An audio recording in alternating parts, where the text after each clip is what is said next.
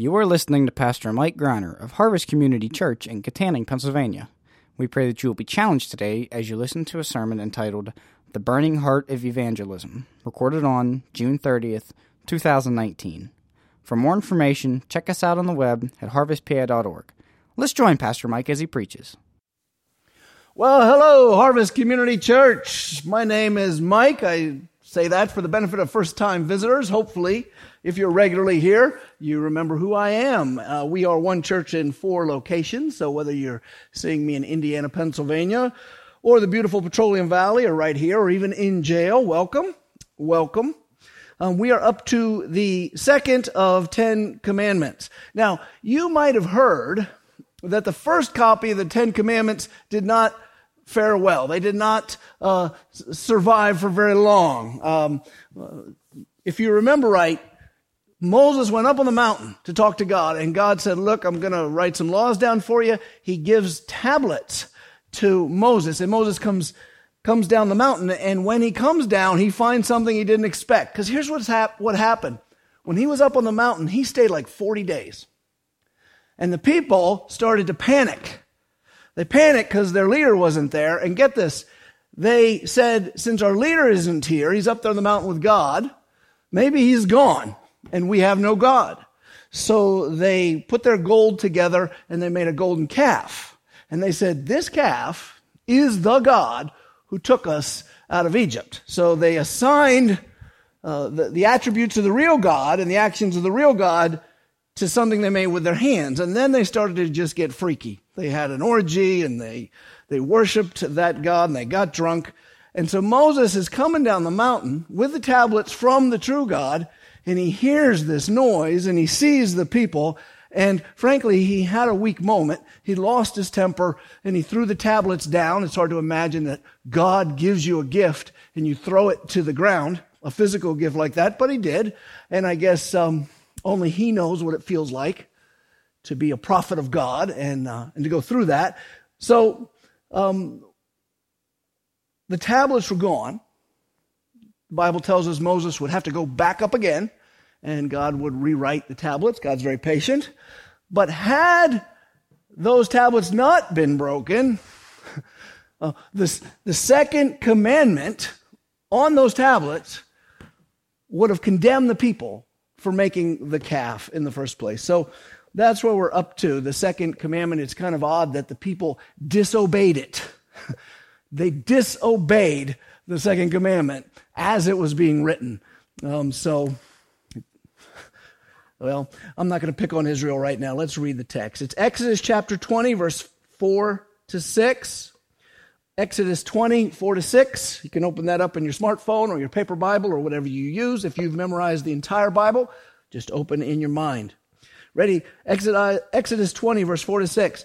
You shall not make for yourself a carved image or any likeness of anything that is in heaven above or that is in the earth beneath or that is in the water under the earth.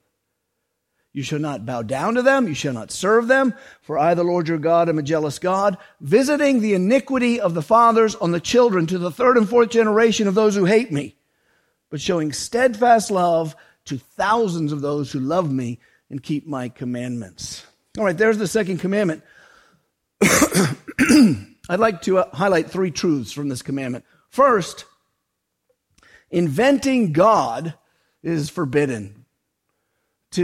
What's being forbidden in the second commandment is inventing a God of your own. It's exactly what the Israelites did.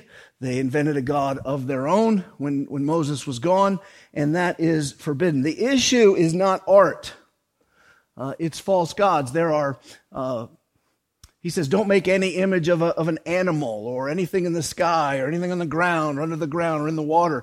So there are Christians who take this to an extreme and say, well, you can't even have a cross on your building because that's a graven image, and you can't paint pictures, and you can't draw pictures of anything. And fortunately, there's not too many Christians like that, because God is not forbidding art. He's forbidding the invention of gods. God would even gift a man named Bezalel to make the Ark of the Covenant. and to make beautiful cherubim or angels on top of it and other designs. So God doesn't mind art or even representations of animals and things. He doesn't want them to be worshipped. So it's about gods. In India, I've seen with my eyes, remarkably, I didn't expect to see this, people worshiping a cow. All right? No, I shouldn't say that. You expect cows. But an actual statue of a cow. I mean, they have cows walking in the street, and I'm not going to get into Hinduism, but they respect those cows a lot, so maybe they worship those cows. But there was actually a little bitty statue of a cow, and people were, women beautifully dressed, were putting flowers on it and stuff like that. It freaks you out. When I was in Indonesia, I saw people taking food and setting it down on little trays in front of gods that they'd put outside of their homes and businesses. And every morning they go out and feed them. And these gods are ugly. They're made of cement. They have like scary monster faces. And I also went down the streets there in Indonesia and saw that you could buy those gods. So, there's a market, and this guy's got all these, in America, they have all these cement statues that you can buy for your garden and maybe fountain art and all that stuff. But there they had just a bunch of ugly gods, and you could buy your own god. And I guess you take your god home, and he's made out of cement. In Thailand, I saw flower markets that were like an acre or two of flowers, beautiful flowers, with no space in between them. Flowers on top of flowers, all the colors. If you love flowers, you'd love to see the flower market in Bangkok. And all of those flowers were there, so the people could come and buy wreaths of these flowers and take them and hang them on a Buddha statue as a way of doing worship. All these things are forbidden. This is what God's talking about here in the second commandment. No carving your own gods. It's that simple. Hopefully none of you have carved a god lately or have made something you're worshiping, because that is forbidden. Why? Because God is who he says he is. We don't get to invent him.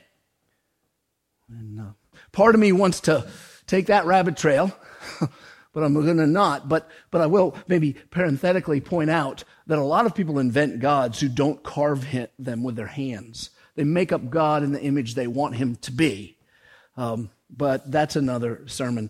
We're going to stick with the second commandment here. Second thing, truth to note, is God hates being ignored or misrepresented. This is not often thought of about God. Often we think of God as some sort of pathetic figure waiting to be loved. Jesus is knocking on the door of your heart. Won't you let him in? People say, hey, you've tried everything. Now try Jesus. Jesus is longing to save you. Well, I'm not saying he's not longing to save you. But what the second commandment tells us is he hates being ignored.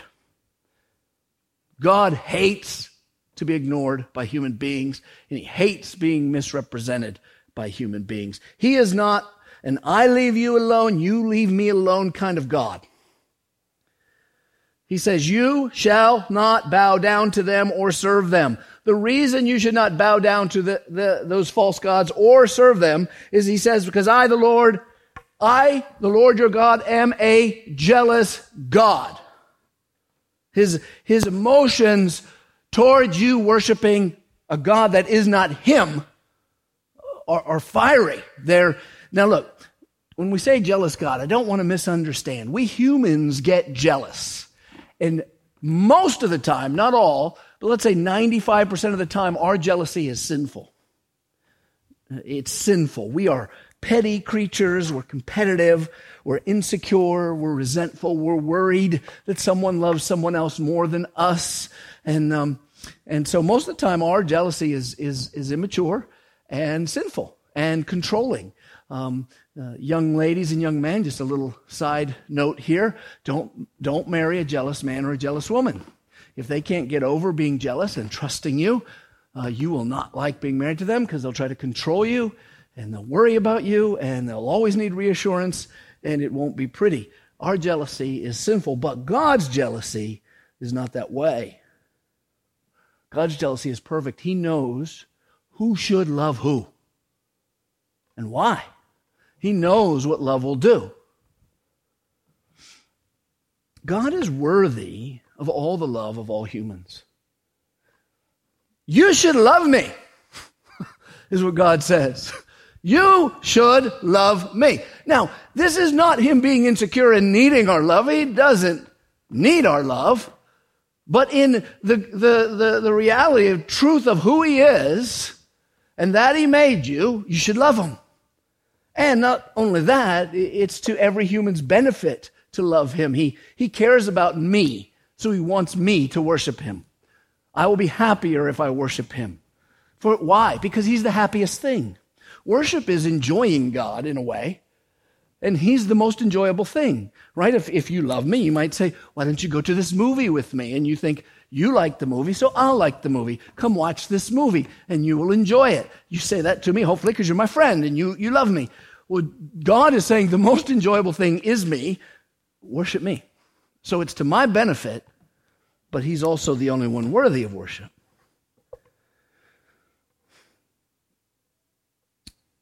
Worshiping God is the only correct response to him for a human. In other words, if a human being made in the image of God does not worship God, he is responding incorrectly to God. There's people who say, well, I ain't going to worship him. I never did nothing. He never did nothing for me. I ain't doing nothing for him. Or I ignore him. He ignores me. That's not acceptable to God. It's a slight. And he will not tolerate that slight forever. Look, it's wrong for children to dishonor and disrespect their good parents. If a child casts off his good parents and treats them poorly, it's a disgrace.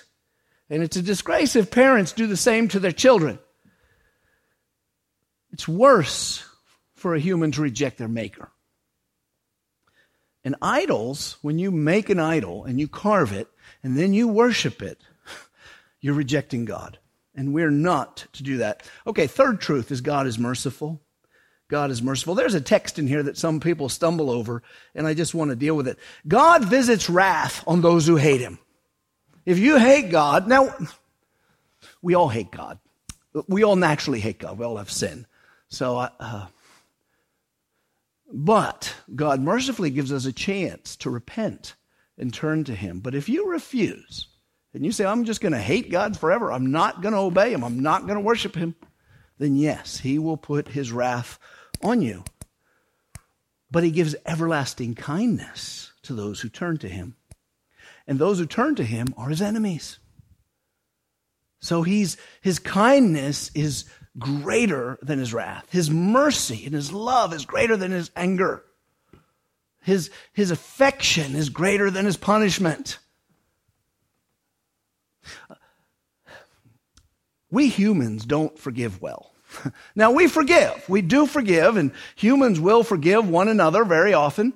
Not always, but often. But even so, if I have to keep forgiving you, after a while, in my mind, I did forgive you, but I didn't forget it.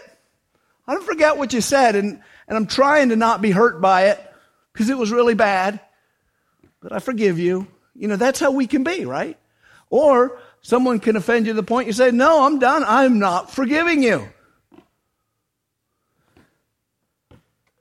God loves with endless forgiveness. He washes away. You can hate God your whole life. You can curse him. You can worship other gods. You can do everything to destroy him.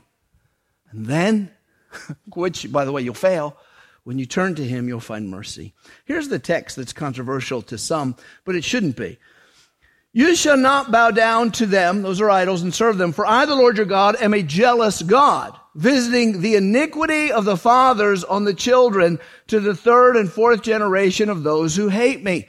Now, there's people who read that and say, that's a curse on the generation. God will curse your son because of your sin. God will curse your daughter because of your sin.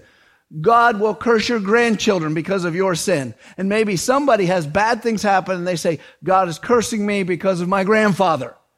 God does not curse you because of your father. He does not curse you because of your grandfather. He does not punish you for the sins of your father. He doesn't punish you for the sins of your grandfather or grandmother.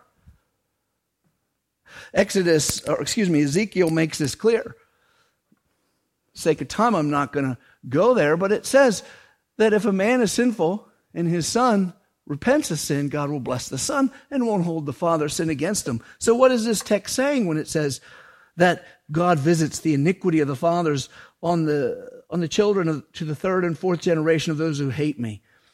He's saying he visits wrath, if you will, on those who hate him. Then what's the thing about third and fourth generation?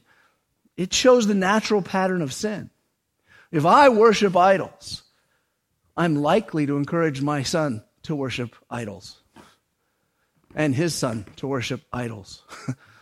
If I do evil, I'm setting an example of evil for my children and my grandchildren. And if we all together, you can imagine 4 generations of people worshiping a false god, not loving God, and they all hate God. And God says, look, you will feel my anger. He says, but he shows steadfast love to thousands of those who love him and keep his commandments. So you turn from that sin. And he's contrasting the number 3 or 4 with the number thousands, right? So he's saying, my anger, my wrath, my punishment is 3 or 4. My love is thousands. It's very important for you to remember, by the way, Christian, you've been forgiven so many sins, and the devil always wants you to condemn yourself, to remember what you've done. But for every sin you feel guilty about, multiply it by 1,000. And say, God has forgiven me 1,000 times over. His love is 1,000 times more. And every time the Satan makes you feel condemned for the sin, 2 sins you done, or 3 sins you done, or 4 sins you done, multiply it by thousands. That's what God is saying. As we continue with the 10 Commandments, we're going to see it is impossible, as I mentioned, to keep them. We do depend on the merciful love of God, forgiveness that comes through Jesus Christ alone. And it is an abomination to substitute worship of false gods. But God gives mercy to us. Ultimately, God needs no graven images. Why? Here's a freaky idea that's in the Bible.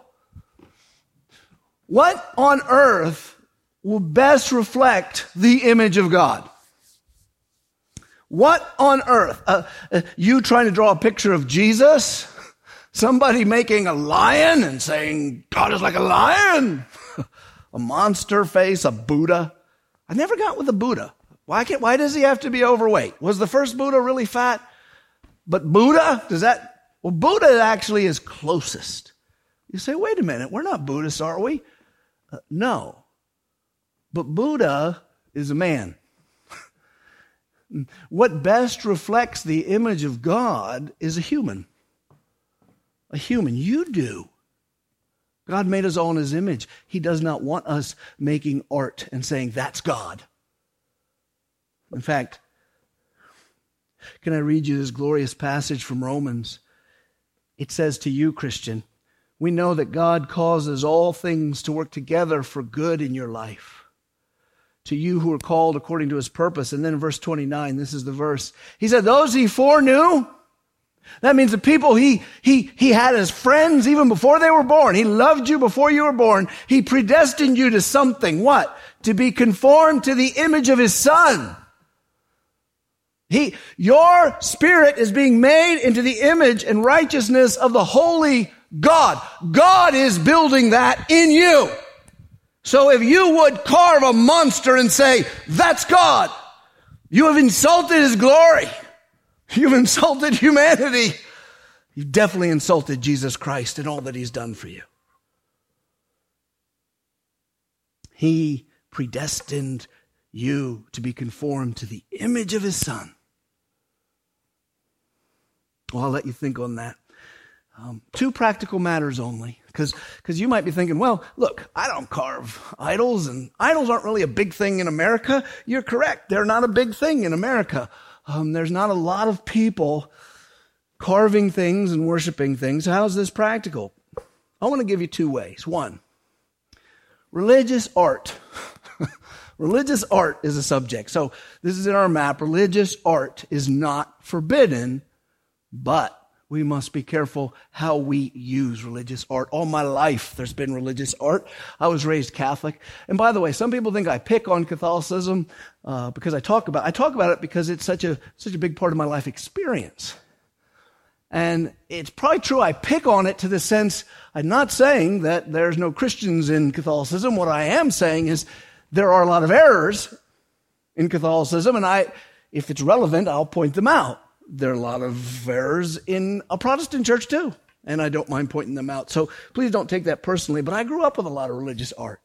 Jesus was on crosses above my grandmother's beds, hanging there, and there was this real freaky picture of Jesus up in the garage. And I say freaky because it was frightening. And I don't know if my Catholic upbringers were trying to scare the crud out of us, because you'd see pictures of Jesus and his heart was coming out of his chest on fire with thorns in it. If that doesn't freak you out, nothing will. But there was these pictures of Jesus looking up, and he had bloodshot eyes and he had all these thorns in his head, and he's like, scary.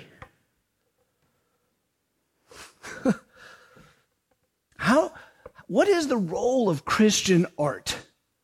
Is it wrong to paint pictures of the crucifixion? Or in my office, I have a picture of a boat, and presumably it's Jesus on the boat. There's nothing that says it is, but I'm sure it is, because the words underneath said he stills the storm. So he's standing on a boat doing this. He's got a white robe on, right? I never knew why he always stuck with white, but he kept it remarkably clean in all the pictures and the movies. So, the other guys wore brown. They were a little more practical, but they were messier. I mean, you don't think when Jesus ate, he didn't slobber all over his shirt. But Peter, you knew Peter was slobbering on his shirt. He was getting mustard and stuff on there. But Jesus could wear white. In all the pictures, Jesus wears white. So I just figure that's his color. Well, that's silly. But I do have that picture in my office where Jesus is wearing white, stopping the storm. The apostles are like, what? What is the role? Nobody knows what God the Father looks like. The Bible says it right in first chapter of John. It says, no one has seen God at any time. Moses said, I'd like a glimpse of you. And God said, no, get in the cleft of the rock and I'll show you something, but you ain't going to see my face. And I think it's good, because if someone saw Jesus or the Father and tried to paint him, we might worship that painting. But you know what? The image of Jesus is actually walking around. If people had cameras back then, they could have snapped a few Polaroids. Wait, I dated myself. They could have pulled out their iPhone and grabbed some portrait mode, maybe some slow-mo movie, because there's a cool slow-mo on there. Could you see Jesus doing slow-mo, feeding the 5,000? You're like, watch, see if you can see the extra fish come. But there's no pictures of Jesus. His face is lost to history. I think that's good too, because people would worship the picture. You say, no, they wouldn't. that people have found the picture of Jesus on a potato chip and made national news. Also, in the shape, no, I'm not kidding, of a Cheeto. On a fish stick, and my favorite, being in the Pittsburgh area, Jesus' face on a pierogi. And if you think I'm making that up, look it up yourself. It sold for $1,775 on eBay. Somebody paid someone $1,775 for one pierogi because they thought Jesus' face was on it. Now you tell me, if there was a photograph of Jesus, look at the Shroud of Turin. There's no reason to think that thing's true. And there's people, I know, I'm going to get it. I saw a seminar. I don't care. I don't know if he had a shroud. I know he woke up pretty fast and he folded his face cloth in one spot and he folded his other cloths in another spot. Maybe Johnny Turin went in and sewed them together. I don't know. But people want to look at that. There's his face. This is a good example, because the Shroud of Turin, if you haven't heard of it, is supposed to be the burial cloth of Christ, and his face is imprinted on it because he shot through it like light. And people want to know, is it true? Is it not true? And they do seminars. Do you know what the true answer is? It doesn't matter. Burn it. You might say, this could have touched Christ. Burn it twice. Take the ashes and sprinkle them and burn what you sprinkled them on. The worst possible thing could be you having a face imprint of Christ, because people will worship it, and God doesn't want that. You know, one time in the history of Israel, God told Moses, make a snake and put it on a pole out of bronze. The reason why is the Hebrews were acting the fool again, not obeying their God. So God sent a bunch of snakes to bite them and kill them. Killing, biting snakes. You don't want that. So the people cried out, Moses, save us. So God said, make a snake, put it on a pole. That's still the international symbol, by the way, of medicine. And the people would look on that snake and be healed. Wild, right? And by the way, John would later tell us, the Apostle John, that Jesus said that he was going to be lifted up on a pole, and just like the snake, and all who looked on him would be saved. And that was a picture of the Christ. That was a picture of the Christ. God, Son, without sin, hang on a pole, and all of us burdened with guilt and sin could look on him and be saved. And by the way, that's your hope today. Salvation doesn't come by keeping the Ten Commandments. It comes because he kept the Ten Commandments and he died in your place. You ever know what happened to that snake on a pole? You won't find it on eBay. Indiana Jones will never find it. Because what happened was, a few centuries later, some of the Jews said, look, we still have this snake, and they were worshiping the snake. So God had them crush it up. So if there is a Shroud of Turin, burn it, if it's him. I don't want to know. You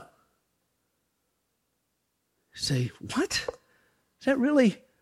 Look, the Bible gives a non-description of Jesus in Isaiah 53. Listen to this. It says, for Jesus, it says he, because it's Old Testament, it's about the Messiah, but we know it's Jesus. For he grew up before him like a young plant, like a root out of dry ground. He had no form or majesty that we should look at him, meaning he was not the most handsome dude. We have no reason to think he was the most ugly dude. He was probably your average dude. And he had no beauty that we should desire him. He would not have been elected prom king, at least not based on looks. Based on some wild things he could do, probably. Let's elect him. We'll never run out of lunch. But he wouldn't have made it based on his looks. Whatever he looked like, he didn't stand out in a crowd. I tell my wife all the time, he's a Jew. He looked like Woody Allen, and she gets insulted. I don't know why. It's good that we don't know what he looks like, because we would idolize not him, but his picture, and it would be wrong. Why? Jesus is much more than what he looks like. He's the Son of God. Anything you make as an idol and say, this is what God is like, is going to be way short of the mark.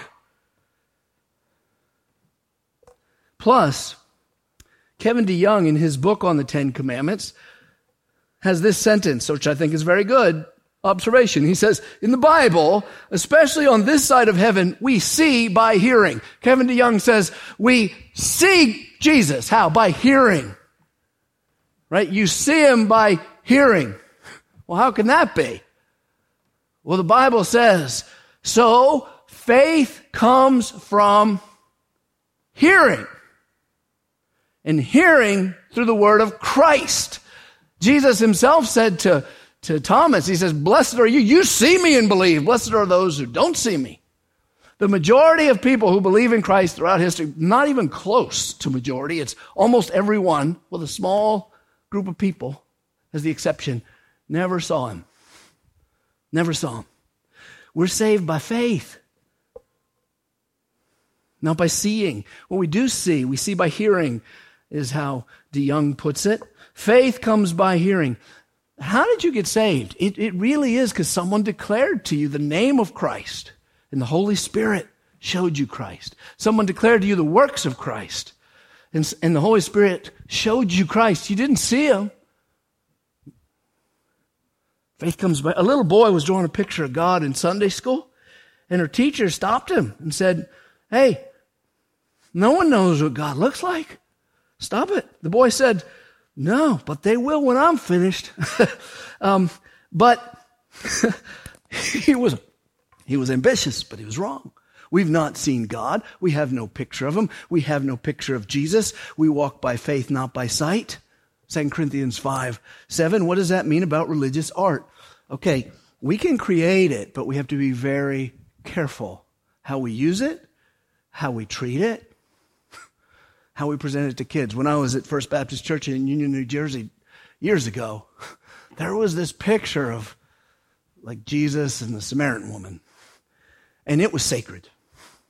How sacred? First, it didn't look that good. Now, if anyone from First Baptist is hearing me say this, well, I guess I'm just being rude. I don't know how I apologize for this, but I got to tell you the truth. It was the ugliest picture ever. And it was on this wall. And one time I said to somebody, "Let's get rid of that picture." And it was like I said, "Let's stop being Christians." They're like, "That picture's been there ever since somebody so-and-so grandma gave it to the church, and that's a picture of Jesus." And I'm like, "Let's get rid of it. It's ugly. It's stupid looking." But it was sacrilege.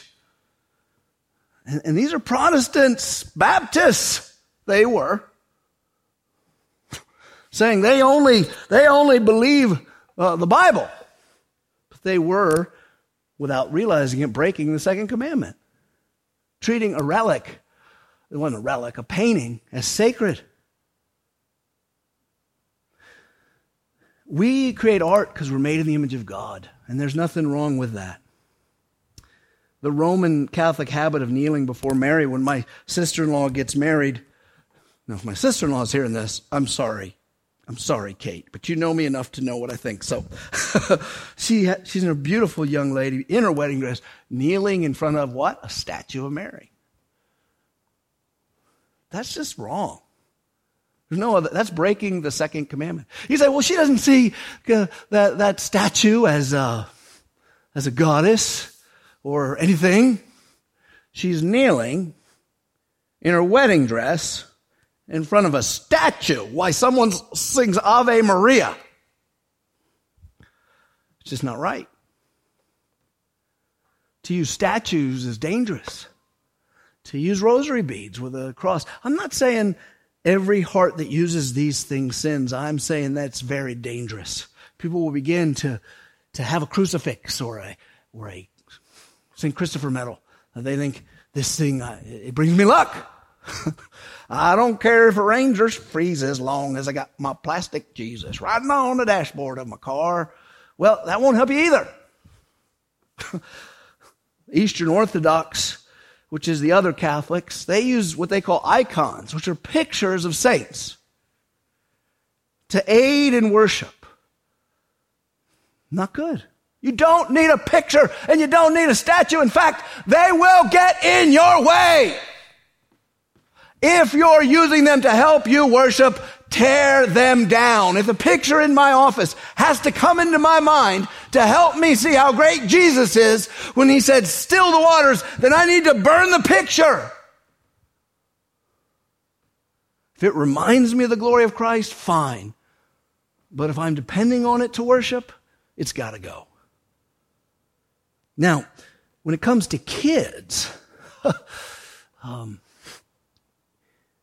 good to use cartoons and pictures of Jesus and the Bible stories. That's fine. It really is fine in books and picture Bibles, but it's not okay if it's absent the grown-up giving that to them, teaching them, that's not really what Jesus looked like. You got to say it out loud. That's not really him. You'll notice he looks different in every picture Bible. Why? Because we don't know what he looks like. And a kid is smart enough to understand that. You don't have to go further. You don't have to remove all the pictures of Jesus. Thank God he doesn't look like all those felt board guys, but in any case. And I think he wore the same colors as everybody else, which was probably brown. You know, they probably wore a lot of brown. They weren't, indigo was hard to come by.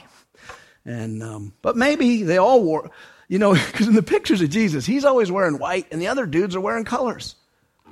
Why? It's like a name tag, so you know who the Messiah is. And the pictures of Jesus are problematic. He often looks like a German with the blonde hair. And anyway, let me move on. You got the point. Second practical application here is believers have a duty to defend the truth of God in every place where he is not worshiped. The principle that God, he's angry at false worship. He's not passive about people who do not worship. He's jealous. And those who worship him with idols, he's angry. We're his children. We have a duty to go wherever he is not worshiped and declare him. I was visiting a holy temple in Chiang Mai, and the Buddhas, there's just tons of golden Buddhas up there, right? All over the place, and rooms with Buddhist monks in them who will bless you, and Buddhas everywhere, and all these steps you got to go to get to the top. Because Buddha don't like the handicapped, apparently. They ain't never getting to the top of all those steps. But you go up there, and all these people, Japanese people in business suits, people from all around the world come to Chiang Mai to walk around and pay their dues and give their money or whatever. Well, it always comes down to money, you know that. Had a profound effect on me. I wanted to mock them. At one point, I sat down next to a fat Buddha, having very much a physique like his, perhaps at a lesser stage. I lifted up my shirt and went, and was quickly and wisely told, don't do that. Don't do that. You're going to get beat up or even killed. You don't mock the Buddha. I had no respect. Worse, in India, I went to a Hare Krishna temple. I thought the Hare Krishna guys were friendly people with flowers who sang Beatles songs. How wrong was I? Man, it was the creepiest experience of my life. Even thinking of it is horrible. Creepy, angry, sharp-toothed paintings of the divine on the ceiling of their stupid temple. And hell and pathetic worshipers foolishly, fearfully hoping, I don't know, something good was going to happen to him. It was just horrible. I hated it. Wanted to burn it down, which would, again, gotten me probably beaten up and killed before I got arrested. I don't think I'll ever go to a temple of a false god again unless I'm ready to die for it, because I cannot stand watching people reverence monkey statues. And I saw that. Statue of a monkey. Some guy all the way spread eagle on the ground. It just makes me angry. People worshiping monsters, carvings. I want to desecrate false gods. I want to be clear about that. I have no respect for false gods. I have zero respect. I want to tell the worshipers, stop it! Serve the true God! And I don't think I can control myself a third time. And it's the very thing my hosts warned me against doing, unless I wanted to die that day. And yes, it's that serious. It is that serious. You will go to jail or you will die. Now, modern man in America would say to me, you Christians aren't any better. You worship an imaginary God, a spaghetti monster in the sky, someone you cannot see. Therefore, you Christians should have a great deal of respect for the cultures of others. Your mission efforts are unethical attacks. Can't you do what you do and respect what they do without attacking their culture? And I say to them, the only proper emotional response by a human being to seeing false worship is to be angry or disturbed or saddened. Not respect. The anger at Satan. These people are in bondage. They are sons and daughters of Adam and Eve. They need free from their sin. God has revealed his son. And the Hindus know that. The Muslims know that. The Buddhists know that. Still, they turn people to false worship. Do we not have a desire to defend the honor of God? What does that mean? It means evangelism and missions. We have to crash the gates of hell with the name of Jesus in our city, in our family, in our town, and anywhere in the world where we can get to do it. We've got to bring the gospel for the sake of the name of Jesus. It is not just a nice thing we can add on to church. It's our duty. We are his children. There's no one else going to do it. We stand up for his name. If a wife is out in public and horrible men are pursuing her, flirting with her, seeking to entice her away from her beloved husband, should not her children who are there defend her honor? How much more should we defend the honor of God? When Paul was in Greece waiting, he was waiting for some friends. What are you going to do? You know, you're chilling in Greece. It's the first century. You got nothing to do. He didn't have an iPhone. Might have been playing some Minecraft or something, but nope. Didn't have newspapers. So he's looking around, and guess what he sees? False gods. Here's what the Bible says about Paul. It says, now while Paul was waiting for them at Athens, his spirit was provoked within him. And he saw that the city was full of idols. So he reasoned in the synagogue with the Jews and the devout persons. He saw the idols, and it caused him to do what? Run and talk to the people. Hey, Jews, you're not messing with that stuff, are you? Because the truth is in your Bible, and the Christ has come. But not just the Jews. It says, and he was in the marketplace every day with those who happened to be there. He's like, if you see all these idols? Yeah. Well, let me tell you who God is to anyone who would listen. You see, Paul was provoked, he says, in his spirit by false gods. Moses threw the tablets down, and you're not going to find outside of Jesus a more meek and holy man than Moses, and his own anger boiled over, and he broke perhaps the most precious physical objects he'd ever had, something given to him by the hand of God. Why? Because he saw his people worshiping a false god, and he's like, no! Paul wasn't that much different. We are to respond to a world that breaks the second commandment by preaching the gospel, declaring Jesus Christ. The God you cannot see, the God for which I have no pictures and no statue. He has come to earth, and you know what he looked like? He looked like one of us. And that's all you get. But he loved, he died, and he rose again, and he'll forgive your sins. And let's crush these statues. Or make them into ashtrays.